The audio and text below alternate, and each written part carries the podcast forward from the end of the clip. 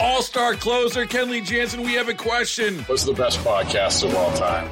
Baseball isn't boring, baby. I'm Rob Bradford, and every single day I'm sitting down with the biggest names to show you this great game is the greatest game. It's my podcast, it's my passion. It's a cause I started more than two years ago and is now the most prolific national daily baseball pod there is. Another fact. So jump aboard the BIB Express. Follow and listen to Baseball Isn't Boring, presented by Wasabi Hot Cloud Storage on the free Audacy app or wherever you get your podcasts. I mean, it's good, whatever. I mean, I could eat it, just chow down, but like I have that little inner instinct. I just want to. Ah, the humble hot dog. It's an American staple at all cookouts, even when most people would prefer a burger. They're scarfed down by the dozens at Coney Island on the 4th of July. You got to load them up with chili and onions or eat them plain. And now, well, you're not going to believe this. But how about hot dog ice cream? An ice cream shop in Prospect Park created the special flavor to celebrate New York Magazine's Hot Dog Week. My background was screenwriting, writing monster movies. So to me, hot dog ice cream's like writing a monster movie. It's you know, it's a lot of uh, getting in there and, and being creative in the kitchen and playing around with it until you get something that tastes good. The custom flavor is made with a buttered bun base and chunks of Nathan's caramelized beef hot dogs. And while many who've tried it swear it's great, I may just have to take their word on it. But a traditional dog, man, I'm all about that. You can't beat the price. Did you know Costco is still offering a hot dog and a soda for a buck and a half? And that price hasn't changed in nearly 40 years, in spite of the fact that the price of just about everything else keeps going up. But can it stay that way forever? Sure, why not? Listen, Costco's profit margin is fat enough that they can give away hot dogs. Do we all really need more nitrate sticks and glasses of Diet Pepsi? Probably not. Costco's founder, Jim Sinegal, reportedly told the company's current CEO, Craig Jelinek, quote, if you raise the price of the effing hot dog, I will kill you. But I think one of the things it does is reinforces a value image because if you think about it, people will go around Costco, they will buy a lot of stuff. It can be quite expensive because you're buying in bulk. Then you go and grab a hot dog and a soda, and it's $1.50. And you enjoy that hot dog and soda. And guess what? That's the price that you remember. You think, hey, wow, that was great value. You know, I'll come back there and, you know, I'll have another hot dog and soda when I'm shopping. Yeah, but not to be outdone, shortly after Costco's announcement, Sam's Club announced that it would offer the same deal a hot dog and a drink for $1.38. But does that 12 cent difference between the two hot dogs really make a difference to consumers?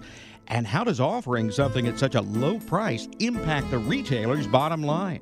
I'm Mike Rogers, and this is Something Offbeat, the podcast where we dive deeper into some unusual headlines. This week, Chris Thornberg, the founder of Beacon Economics, will join me to talk inflation and hot dogs. Neil Saunders is a retail analyst at Global Data. He tells Audacy's KCBS that move by Sam's to slash its hot dog prices is as much about perception as anything. It doesn't change behaviors all that much, especially for a membership club, because you have to go through all the hassle of subscribing to the membership and buying that membership. But what it does do is provide Sam's Club with a great headline. It's wonderful to be able to go out and say, hey, we've undercut Costco, which is renowned for this $1.50 offer on its hot dog and sodas. It's great to be able to go out and say we've undercut that and we're more competitive. And of course, it drives a lot of positive publicity. And it's something Sam's Club can point to to say, look, we're, we're helping hard pressed families. So I think this is more of a cosmetic exercise than an exercise in really expecting it to drive an enormous amount of trade. But while the cost of hot dogs has risen 15% year over year, according to the Bureau of Labor Statistics, neither store really raised its price. Thornberg says that while there is inflation, it's just not nearly as bad as the public perceives it to be. Year over year increases right now in the US from the PCE perspective, which is the correct one, prices are up six and a half, seven percent. To be clear, the previous four years, we saw relatively low rates of inflation. In fact, to the point that there were economists worried about the potential for deflation in our world. That is to say, when aggregate prices actually fall, which can create all sorts of problems for financial markets, which is why economists tell us that we need to avoid it at all costs. If you add it all up over the last five years, Americans have seen about a 16% increase in prices, a little over 3% per year, which is basically exactly where you were, say, in 2007. This goes to the heart of the big picture, which is right now Americans act as if every single thing that happens in this economy is some sort of existential crisis, which is, I tell you, a bad place to start when it comes to an economic policy perspective. Why do we have inflation? Now, here's the real answer and the one that nobody in DC can say out loud. The reason this nation has inflation is because we have excessive consumer demand. Let me repeat that. Inflation is not hurting consumers, it's being caused by consumers because there is an enormous amount of consumer demand driven by the phenomenal cash balances that built up over the course of the pandemic when basically the Federal Reserve and our federal government chose to violently overreact to that economic circumstance and flooded the US economy with trillions and trillions of dollars in just cold, hard, brand new cash, courtesy the Federal Reserve. Back in March, the New York Times found that $1.8 trillion of the stimulus went to individuals, but 1.7 trillion went to businesses, with amounts in the hundreds of billions going to state and local agencies, healthcare, and other entities. That money trickled into people's basically checking accounts. Let me give you one number, the number I love best. Prior to the pandemic, all American households together were sitting on something on the order of about a trillion dollars in cash. When I mean cash, I mean your money in your checking account, your saving account, and just under your mattress, just cash balances, okay? Over the course of the pandemic, in which the US economy lost about a trillion dollars in economic output, the federal government basically fire hosed $6.5 trillion of stimulus across the economy, a six to one ratio. For every dollar of lost economic output, Congress gave us $6 back. That money's just burning a hole in our pocket, isn't it? Oh, yeah. And, and every time I read a newspaper article, you know, how you could save pennies in the supermarket, I kind of giggle to myself because, you know, I, I know the data. To be clear, it's not just Jeff Bezos and company. Everybody at every income level, from the top 1% to the bottom 50%, are sitting on multiples of cold hard cash relative to what they were sitting on prior to the pandemic. That is in turn fueling a tremendous amount of consumer demand, which is pushing prices up because, you know, inflation is nothing more than the consequence of too many dollars chasing too few goods. So the idea behind these stimulus packages, the idea was it's going to help people pay the rent, it's going to help people buy groceries, but in fact, a lot of people just sat on it. There's no doubt that in the context of some sort of shock to the economic system, we should have a little bit of government policy to uh, mitigate some of the worst aspects of that economic shock. But that's not what happened this time. If they really wanted to deal with the pandemic, I think maybe a half a trillion dollars of stimulus probably would have taken care of things. That would have been sufficient. It wasn't that big of an economic crisis. They're pretending we have crises that don't actually exist, and they're ferociously responding to those crises. And in the process of doing that, they're creating more harm than good. Inflation is nothing more than the consequence of the excessive stimulus they used during the pandemic. And now, in response to the inflation they caused, they're cranking up interest rates like crazy, creating problems in real estate that, again, don't need to exist. So, what we all need to do is learn how to sit on our hands. You're saying the sickness did not justify the cure? Absolutely not. Powell gives Congress $5 trillion in cash. He just shows up with briefcases of money, and Congress sprays his cash across the entire economy. And we're shocked, shocked we are that the economy's overheated. What's the answer then? Because it's not like we're going to give the money back. Exactly. And that's that's the insanity of Fed policy. The only way you're going to stop inflation is by taking that money back. And nobody in DC is talking about raising taxes right now. It's just not going to happen. So, what can you do? The answer is nothing. Inflation is going to continue to rock and roll until prices catch up with consumer demand, and we got a ways to go on that front. You have said that, uh, in fact, on another Audacy podcast, you, you, said that the economy is in pretty good shape in spite of inflation. You believe that? You still believe that? Well, let me put it slightly differently. It's not that the economy is in pretty good shape in spite of inflation. The economy has so much pent up demand that it's keeping the economy rocking and rolling and it's causing inflation to occur. Look, consumer spending is almost 70% of US GDP.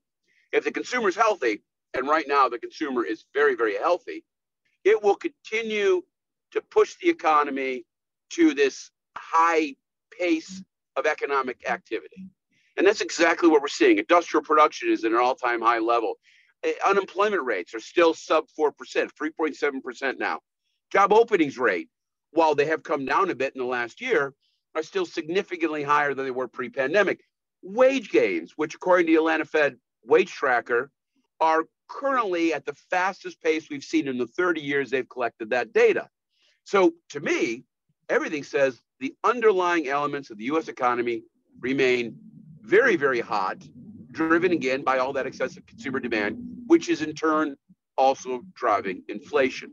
So it's part and parcel. It's not in despite of it, it's all being caused by the same basic phenomena. What do you think about the holidays coming up here? Because I'm hearing a lot of "woe is me" from retailers that oh, people they're not going to spend money. It's going to be terrible. That's nonsensical. We're already seeing very good numbers out there. You'll see. This is going to be a great holiday season. People are up to their eyeballs in cash, and they love to spend in the holidays.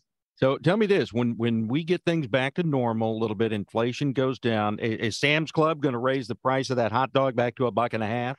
Well, you know, I love how you came full circle on that. So let us go back to that hot dog thing and understand what's going on here.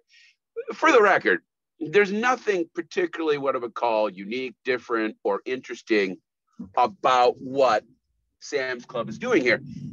What we're talking about is something known as a loss leader, which is to say a product by which a retailer sells at a loss just to get people in the store.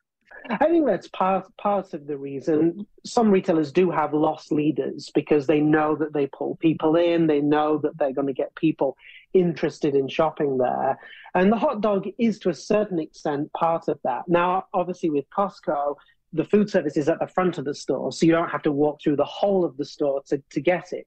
But it still gives people a reason to visit, it gives them a reason to go there. And of course, whilst they're there, they will buy other things and they will go around and they'll fill their cart. For example, maybe a new bestseller is coming out. I don't know, the 17th Harry Potter book or some such nonsense. And, you know, a place like Sam's Club or Costco might actually make a decision, even though they're buying that book wholesale at, say, $12, they'll put it in front on a giant table at $9.99. Why would they deliberately lose $2 a book? Well, the answer is because that will get you to come in the store. If you look, the Sam's Club or a typical Costco has a parking lot that's what, about a square mile? right? You pick up the book, you're going to wait in line for 20 minutes before you can actually check out. That's the nature of those big box stores. Well, you're not going to do that for just a book. You're going to hang out. You're going to buy some stuff. You're going to get some chips. You're going to buy some milk. By the way, all the other stuff you're going to buy while you're there probably has big fat margins attached to it. So the cheap hot dog, the cheap bestseller, that sale item is designed to get you to be there, to walk in that store, because they know when you walk in the store, you're going to buy more than that particular loss leader. No more less, no less. And it can make them seem like nice guys too. Look, we're helping out. That's right. And maybe maybe they'll even tell you it's a carbon neutral hot dog, if that's possible. Thanks for listening to Something Off Beats. This episode written and produced by Lauren Berry and Chris Blake, with audio editing and original music by Myron Kaplan and editorial support from Cooper Mall. I'm your host, Mike Rogers. Additional audio contributed by KCBS, KRLD, and WINS. And to hear more of our deep dives into unusual news stories, please subscribe to Something Offbeat on the Audacy app or Spotify, Apple, wherever you get your podcasts. And if you have your own offbeat story that you think we should cover, please let us know about it at Something Offbeat at Audacy. That's A U D A C Y dot com.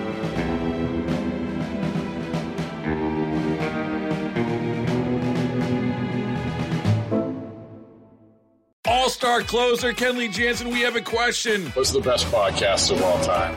Baseball isn't boring, baby. I'm Rob Bradford, and every single day I'm sitting down with the biggest names to show you this great game is the greatest game. It's my podcast, it's my passion, it's a cause I started more than two years ago, and is now the most prolific national daily baseball pod there is. Another fact, so jump aboard the BIB Express. Follow and listen to Baseball Isn't Boring, presented by Wasabi Hot Cloud Storage on the free Audacy app or wherever you get your podcasts.